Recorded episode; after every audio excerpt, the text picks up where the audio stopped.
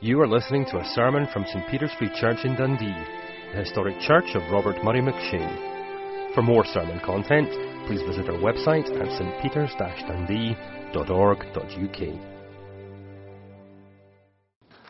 Now let's turn again in our Bibles to the first chapter of the book of Genesis, and we're going to read there in chapter 1, verse uh, 27, 26 this evening.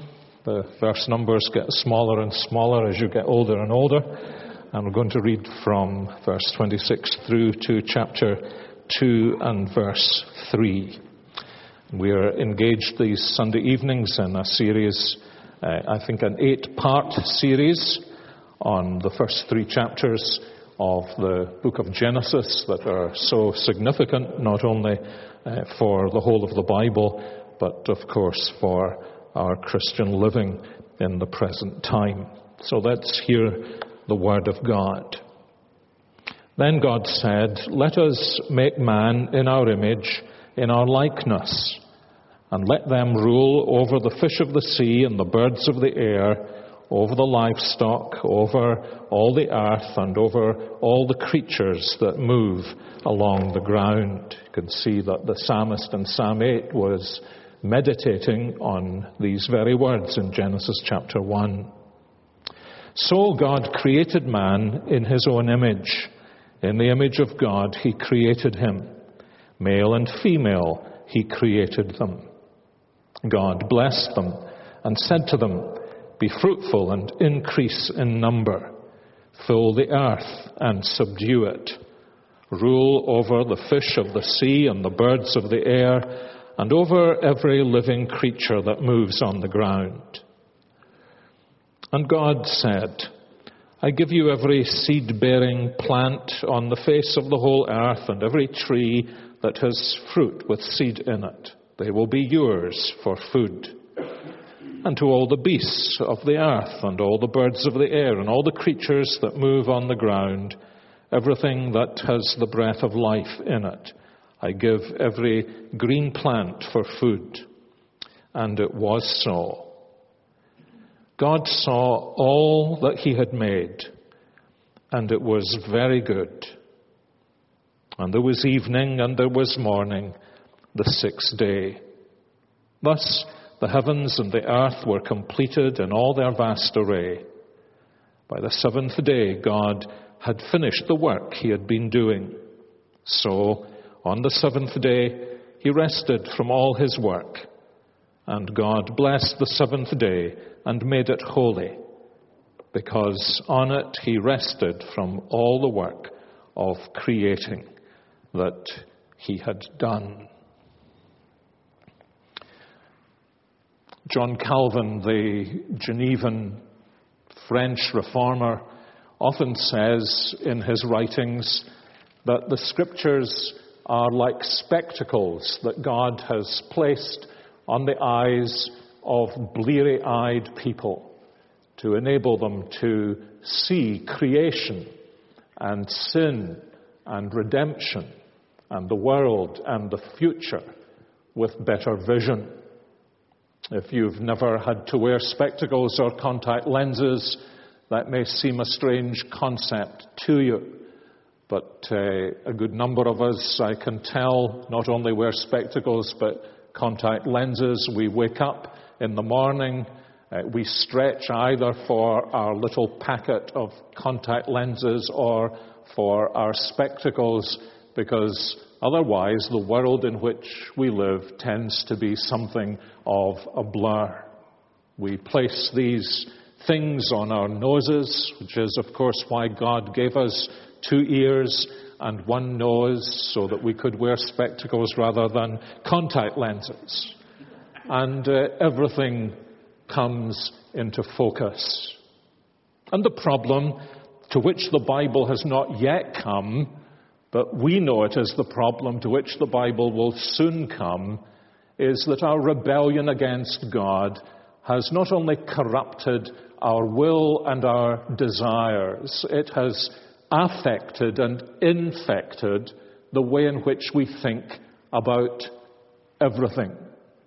there is such a tie in, isn't there, between the psalm we were studying this morning and a passage like this that in so many ways lies underneath it as the great positive biblical teaching about which the psalmist thinks in negative terms about man in his sinfulness and in his need. There is this deep seated ignorance. And because we are out of focus, we are unable to see anything clearly. Very impressed by the words of Johannes Kepler, the 16th, 17th century great mathematician and astronomer, who said when people commented on the uh, discovery he made of planetary movements that all he was doing was thinking God's thoughts after him. Thinking God's thoughts after him. So that as a Christian who believed that God had spoken in the word of Scripture and that the revelation he gave in his word would be consistent with the revelation he gave in creation, he had listened to what Scripture said. And he began to discover, therefore, with those lenses in his spectacles that what he now needed to do, which was such a revolution in the 16th century, and the great impetus to the scientific revolution from which we benefit now, he began to understand that since we don't come to the Bible and tell it what it should mean, we don't come to God's revelation in the book of nature and out of our own philosophical principles tell it what it should mean. We have learned to listen to the scriptures. And so we need to listen to the book of nature. And of course, with the lenses of scripture, he was able to listen with greater clarity. He was able to understand what the great calling of a scientist is to look through these clear lenses that told him everything had been made for the glory of God and for the blessing of man. And then, in his scientific enterprise, to gaze upon the universe and admire in wonder what God had done, and like a little child trying to explore some great mathematical formula, trying to learn how we think God's thoughts after Him. And Genesis chapter 1 has been expounding this principle to us. And now it comes to uh, one of the most important sections in the whole Bible. In a sense, we could say the whole Bible depends upon these verses.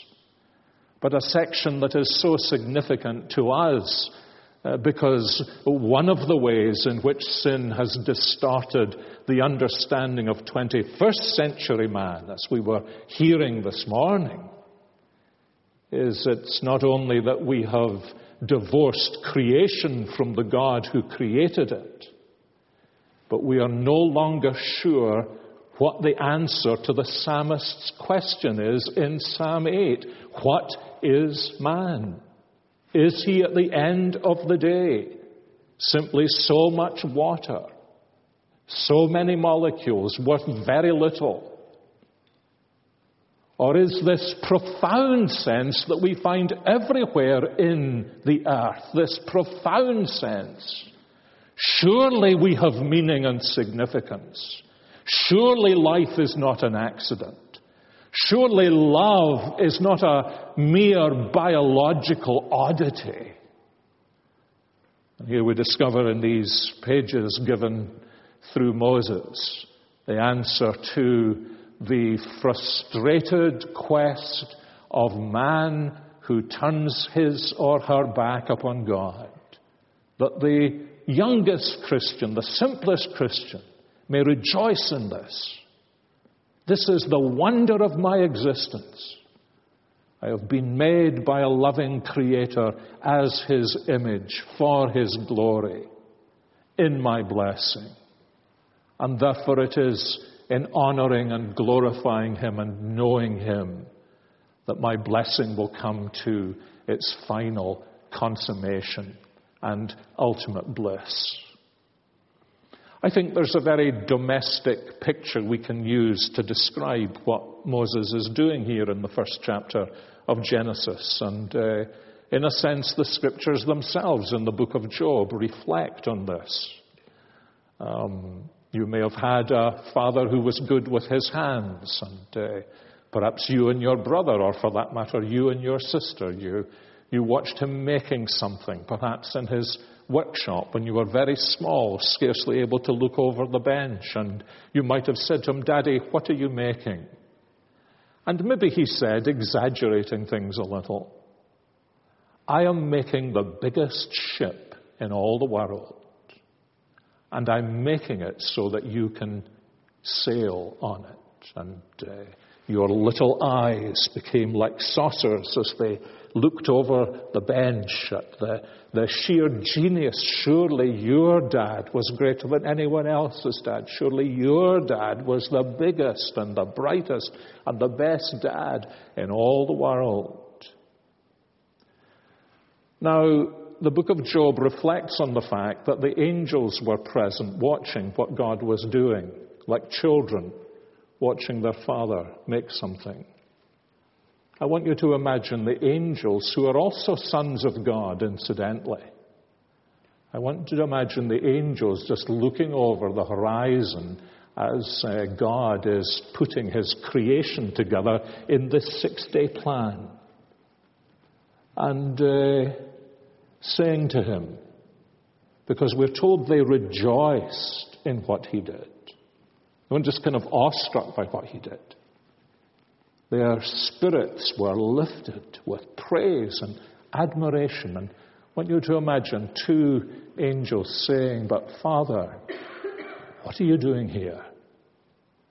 And as we saw last time, his answer would be, I am building the biggest cathedral the world has ever seen.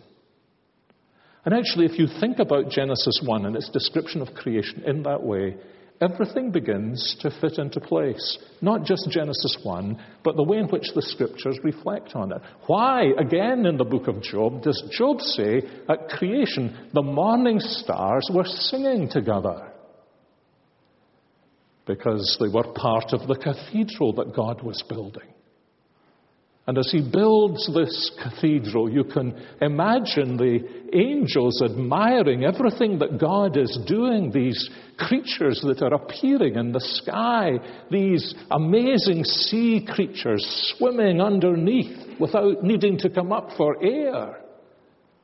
All that is growing in terms of horticulture, the beasts that roam across the face of the earth in all their multifacetedness. What must it have been like, I often think, to see the very first giraffe? What must have that have been like? And to see the very first butterfly. And then turning to the Heavenly Father and saying, But where is the congregation? And then we come to the sixth day and the congregation is beginning to arrive. The ones who will lead the service of worship. The ones who, on an earthly plane, have the mental capacity, the verbal ability to speak out the glories of God. The ones who are going to be created, in a sense, to be prophets, priests, and kings in creation the ones who will speak the voice of God to creation, the ones who will rule over creation, the ones who will intelligently lead the worship of all creation. And as the day dawns and passes on, we come to this amazing moment in Scripture when God makes man as his image. And this is such a vast theme. I'm glad it was touched on this morning. It's a theme worthy of an entire series in itself. But let me underline for us this evening, try and just pull out three threads from the tapestry of teaching that we're given here in Genesis 1:26 following and say that we should notice that God God does something here in three special ways.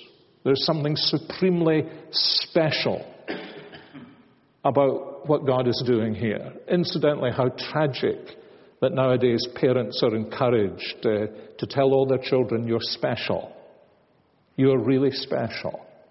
And one day the children are going to grow up and say, I don't think there is anything special about me. Nobody thinks I'm very special. Why my parents feed me that line? And all because we live under the sun, under the sun. And we say, You're special, but we're not special. We're twisted and broken. Here is the God who has made us actually saying, right at the very beginning, the reason you're special is not because there's anything special about you, but because you are special to me.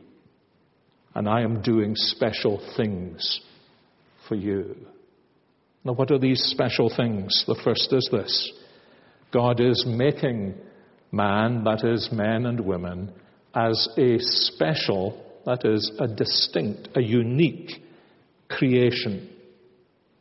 If you read again from the beginning of Genesis chapter 1, you'll notice there are all kinds of rhythms run through it.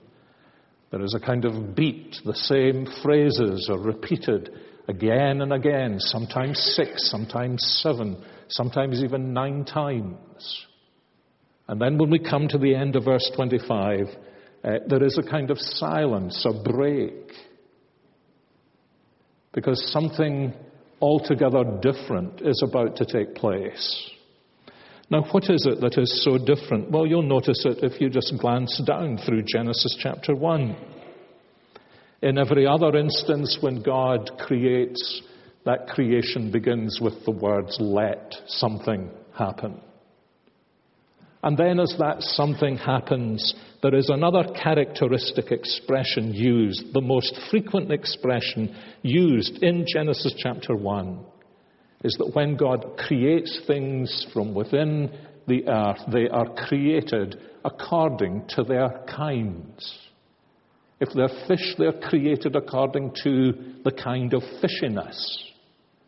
If they're birds, they are created according to the kind of birdiness. They're created for their particular sphere in the cosmos. But then you notice when God comes to create man, it's altogether different. His creation does not begin with let it happen. His creation begins in some kind of mysterious, heavenly, divine counsel in which God utters the words, Let us make man. It's almost as though now he is saying, uh, I, can, I can bring all this into being simply by speaking the word. But we are now going to do something for which we will, in a sense, roll up our sleeves because this is very special. This is something so different, so sensitive, that it will not simply be sufficient for me to think this creature into being but I'm going to be, as Genesis chapter 2 will tell us in a little more detail, intimately involved in his creation, personally involved in his creation. Because whereas everything else is made according to its kind, the great thing about man is that man is made according to God's kind. This is what's special about us. Take this away and we are no different from the birds and the beasts. But this is what makes men and women a unique part of creation. That we have been made, he says, in the image of God. Let us make man as our image And so, in the image of God, he created him, male and female, he created them. Now, what does it mean to be the image of God? One of the things it clearly means, if you think about what an image would have meant to the people who first heard these words, living in the ancient Near East, where when a king occupied territory, one of the things he would do would be erect a great statue representing himself and his dominion and his power. Think about the story of uh, Shadrach, Meshach, and Abednego being called to bow down before this great image that Nebuchadnezzar had erected on the plains of Dura. Think if uh, it's nearer home and you study English literature of uh, Shelley's poem, Ozymandias and the ruins of the great image the, in the desert of the person who at one time by that image had said, Look on me, you mighty, and despair. What was that image? It was the, it was the representation of the reign of the king over his kingdom. Isn't it interesting that what we are immediately going to be told is that what man is created for is to, is to exercise God's reign over the earth. He is given dominion. But you notice it's not just a power thing. Moses tells us that when God made man as his image, he made him as an image that was like him. That is to say, that reflected him. Uh, where do you most frequently see your image? Uh, you know, unless you are uh, some kind of megalomaniac, you, you haven't got one in the backyard or in the kitchen. Uh, the place where you see your image day in and day out for most of us is in the mirror, isn't it? We look in the mirror and we see an image of ourselves that reflects us. And this is the, this is the amazing dignity that God is giving to this new creature, this man and this woman. He's, he's making us to reflect himself, not just as a power thing, but to reflect him in his graciousness, his generosity, his kindness, his holiness his integrity, his absolute commitment to what he is doing. And he's making, he, he's making us like this so that we can have communion. Isn't it interesting that this is the one part of creation that begins with the words, let us? Whatever else that means, it means that God is a God in communion with himself. Of course, now that we are New Testament Christians, we understand yes, this God is Father, Son, and Holy Spirit. This God can use the first person plural about Himself, the one God, because He's Father and Son and Holy Spirit. And if you're able to imagine the world that was before all worlds were and its infinite satisfaction, and you understand there is something about the communion of the Father with His Son, and the Son with the Spirit, and the Spirit with the Father and the Son, and all the way round that unified triangle that is satisfying beyond words. You don't think God was bored before He made the world, do you? You don't think He is so small He needed you to find satisfaction? Sometimes we are blessed with relationships in which we find an echo of this, don't we? The people with whom we could spend hours without noticing that time has passed. The people who engross us because they love us. And there is this depth of discovery that we are able to make of one another. And this is just a pale reflection in the image of the infinite life of the eternal triune God. And so when He makes man, He's not a Unitarian God making a Unitarian man. How boring that would be. To be all dressed up with attributes and nobody to communicate them to. And so when he makes man, he makes man also as a little reflection, a miniature reflection of the inner community of his eternal being. And he makes him male and female, man and woman. And uh, we're told later on, incidentally, they were naked and they were not ashamed. They also would have noticed something else if they were naked, wouldn't they? She, no man. He, no woman. It's amazing, isn't it, in the 21st century that has become the century in which young people, more than any other century, have become familiar with the naked male and female body. That we are surrounded and obsessed with the notion that there's no difference. But He made us. Yes. Now here's the trick. He made us the image of God, men and women. Equally the image of God. But nevertheless, He made us different. And it's not some concoction of the medieval period that this is true. It is, as you remember, Jesus would always argue. Let's see how God did it in the beginning. That's just scraping the surface, actually, of the specialness of our creation. What a marvelous reality this is. You know, there are, um, there are counties, there are states in the United States of America spending endless billions of dollars in order to raise the self image of teenagers.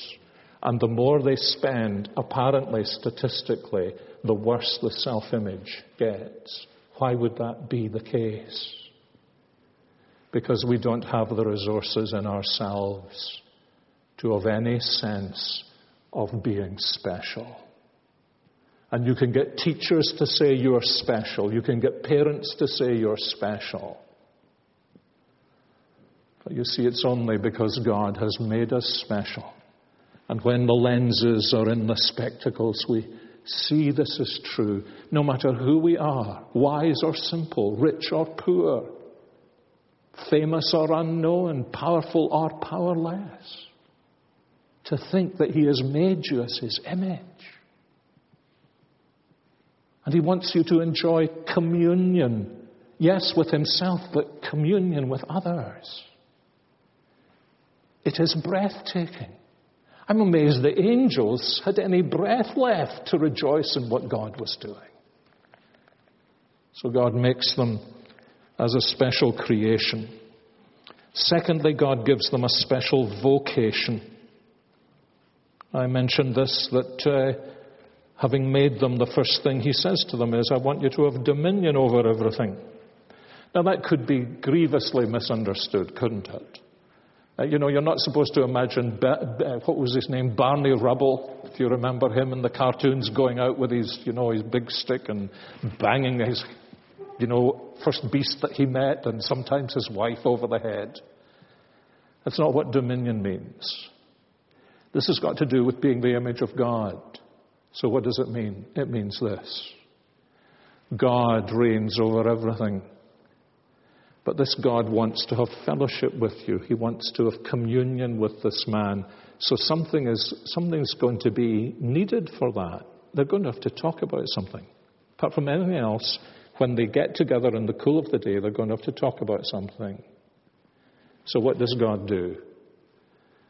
God says to this man and this woman, I want you in your little miniature world to be doing the kind of thing I have just done in the creation of everything and in my ruling of everything. And so, as I'm going to take care of the whole cosmos, I want you to take care of this little planet. And I want you to have dominion. Now, what will that mean? It will mean, first of all, you're going to need others like yourself. So be fruitful and increase in number and fill the earth and subdue it. Remember how it all began? There was darkness that needed, in a sense, to be subdued by light. And God had said, Let there be light. And who knows what the earth looked like, but God is saying to them, You're going to need an army in your family because what I want you to do is to bring light throughout the world. And so he says, I'm going to give you dominion over everything. So rule over the fish and the birds and every living creature, and the whole thing is yours, he says, because I want you to rule over it. Remember what God had done? He had brought light where there was darkness. He had filled what was empty.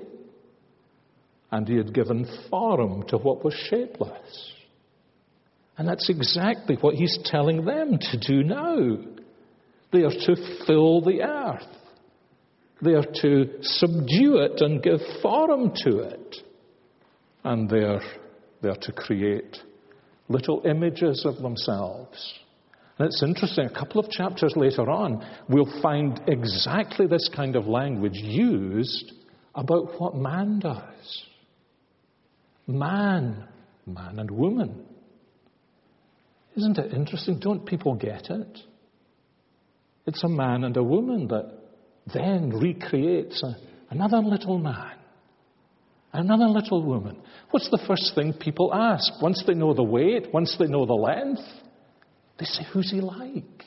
Why do we ask that?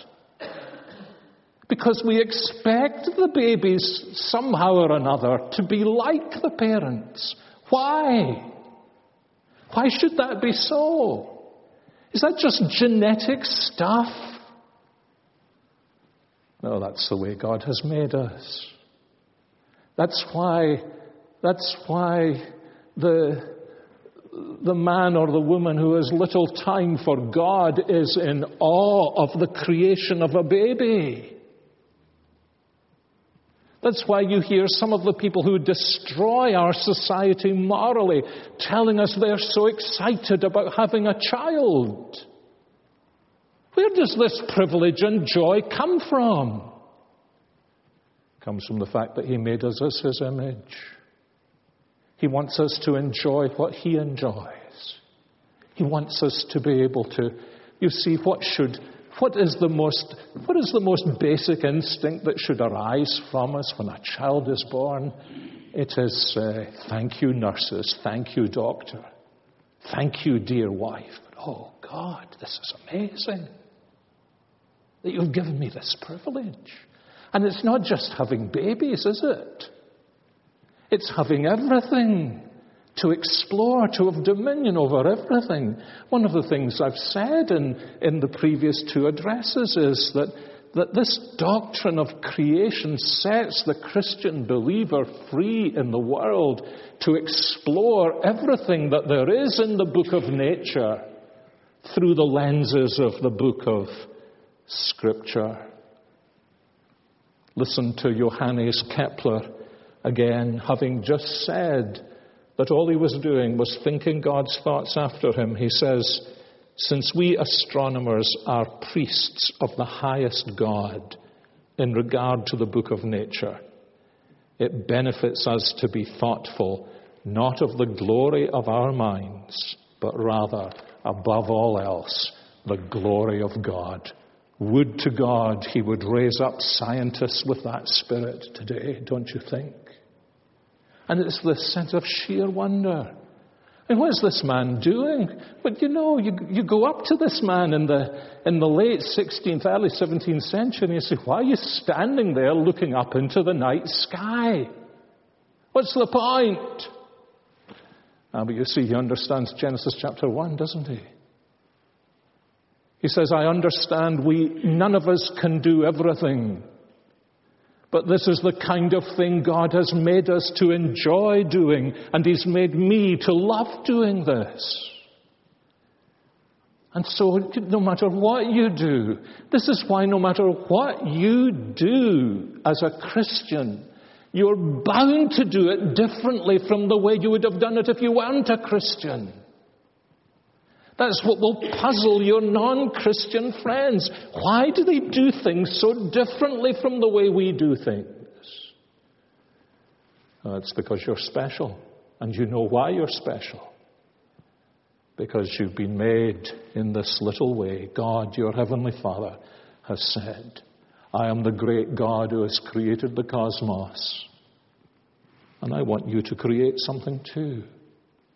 I want you to accomplish something too. Don't you sometimes feel, you know, when, when, when you meet people who don't want to accomplish anything in their lives, you don't just think they're stupid, you think there's something wrong here. There's something basically gone wrong here. Now, you see, that wouldn't be true if we're just beasts, would it? And so there is not only this special creation, there is this special provision. And that's the last thing I want us to notice. We're a special creation with a special vocation. And He blesses us with a special provision, and He gives everything to them. You, you need to understand, if you're a Christian, the notion that there is anything in the heart of God that wants to deprive you of anything that would be for your blessing is a lie from hell. That's where it comes from. He's saying, Now, all this is yours. Go and enjoy it. The tragedy of sin is not just that it breaks God's law it destroys our joy. Because He's given us everything to enjoy. And you notice it's now that He's made man. I think this is absolutely amazing. That after He's made all the other bits and pieces, He's the architect. And He's done all the other bits and pieces, and He stands back as the architect and says, Good, good, good, good. It's only when the congregation arises that he says, This is very good. Now, I said, I think last Sunday evening, there's only one possible standard for good in Genesis chapter 1, and that is God and what pleases Him. And this is, this is wonderful, isn't it? That He sees what He's provided for us to enjoy. And he, he folds his arms and he says, This is really good. I think this is really, really, really good. You love a God like that. You see how the devil will come in in Genesis chapter 3, and that's the thing he will seek to twist. He'll say to them, God isn't really good, is he? But He's good. Remember the conversation that comes into my mind in The Lion, the Witch, and the Wardrobe? Mr. Tumnus, is it, who suddenly hears Aslan is a lion and he, he says, He's a lion? Is he safe? And the great answer that Lewis conjures up from that brilliant mind of his Of course, he's not safe. He's the king, I tell you. Of course, he's not safe. But he's good, I tell you. Very, very good. There's something that feels not safe about yielding your whole life into his hands, isn't there? The stability, the things that give you security, your ability to hang on to your own life. What if, what if God is going to call you to Rwanda? The, the, the, logical truth of the matter when you see these pictures is I could do a thousand times more good in Rwanda than I'm likely to be able to do in Scotland. Isn't that the case? So why are people not pouring in persons and resources to the endless multitudes of situations that there, that there are like that? Why, why, in contrast to some past centuries, with all our education, do we bed down in Western comfort rather than go there and multiply ourselves gloriously? There's a simple answer, isn't there? Maybe God is not calling us, but it may well be it makes us feel very insecure. But with Him, you can never be insecure. These are the feelings of your imagination. He's the God who made it all, He's provided everything. To love and serve Him in return is the way, the marvelous way of joy. But it's all gone. Why are people so frustrated? Well, of course they're frustrated. They were made for this, for this kind of fellowship with God, this kind of life with one another, in all its beauty, in all its activity, for the sheer adventure of exercising dominion. And it's all gone, and so we're frustrated. Sin frustrates us. Because the sinner can never find satisfaction if he's been made for fellowship with the Creator. That's why the psalmist says, Oh God, what is man? The mess he is. And yet you made him a little lower than the angels and crowned him with glory and honor. And perhaps you remember how the anonymous author of the letter to the Hebrews returns to that psalm and also to this passage in Genesis. And he says, Oh, now I understand why Christ came. Now I understand why he took our humiliation. Now I understand why Isaiah actually says at the end of Isaiah 52, at the beginning of the suffering servant song, I understand why he says he was marred beyond human likeness. Because he was coming down into the depths of our sin and our joylessness and our wasting of our privileges. And taking all the entail of our sin upon himself. And then on the third day, he steps out of the tomb as the as the second Adam. And the author of Hebrews says this about seeing things under man's foot. We, we don't yet see that, do we? Well, we don't, do we? What we see is chaos. But he says, the Christian, you see, has the lenses. We don't see everything under man's dominion, but we see Jesus. And he's already been crowned with glory and honor because of the suffering of death, because of the work he did to bring many sons to glory. And already he's sending his servants out, those who have now been remade in his image, as the New Testament says. He's sending them out to the ends of the earth with the good news of the gospel that the Father who made you is willing to welcome you home and has made all the provision that you need to come home. And one day it will all be gloriously fulfilled in the crowning of our Lord Jesus Christ. That's why Paul says in 1 Corinthians 15, remember T.S. Eliot's poem, This is how the world ends, this is how the world ends. Not with a bang, but a whimper.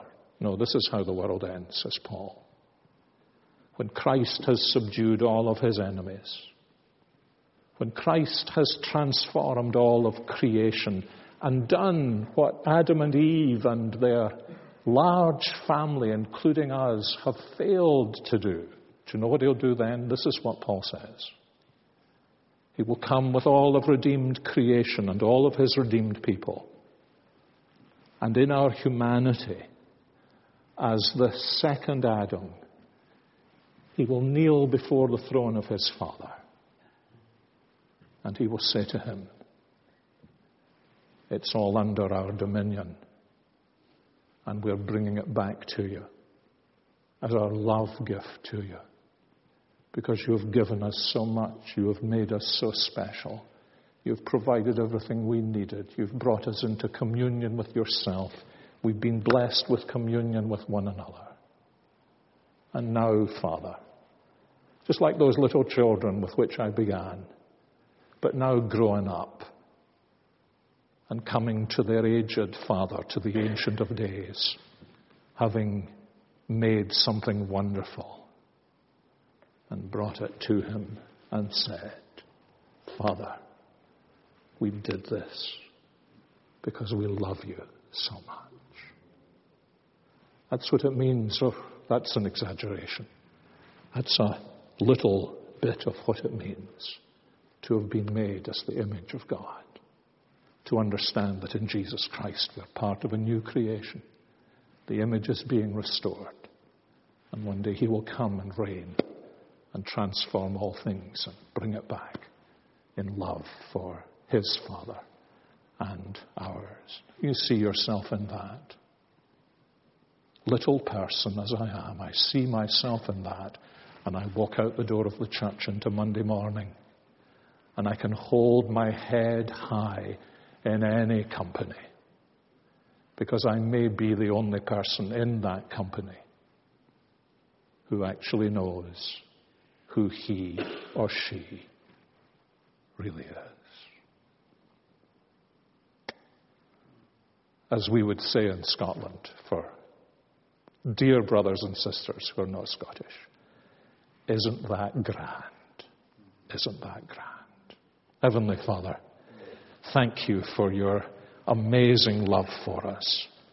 And thank you for keeping on loving us when we have failed you so much. You have made us so special to yourself, and we have despised your special love for us. Forgive us, we pray.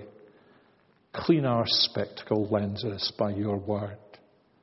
Come and transform our warped and frustrated affections and emotions and our hardened will and bring us more and more to trust you in Christ and to love you.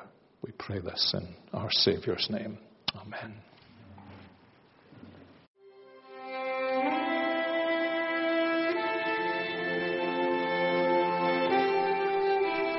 Thank you for listening to this sermon from St. Peter's Free Church in Dundee. If you found this sermon has been helpful to you, please help us to continue building up and assisting the people of God. Visit our website at stpeters-dundee.org.uk. For information and training on persuasive evangelism and how to share your faith biblically, please visit the website of Solas, the Centre for Public Christianity, at solas-cpc.org. Once again, that website address is solas-cpc.org. Thanks for listening.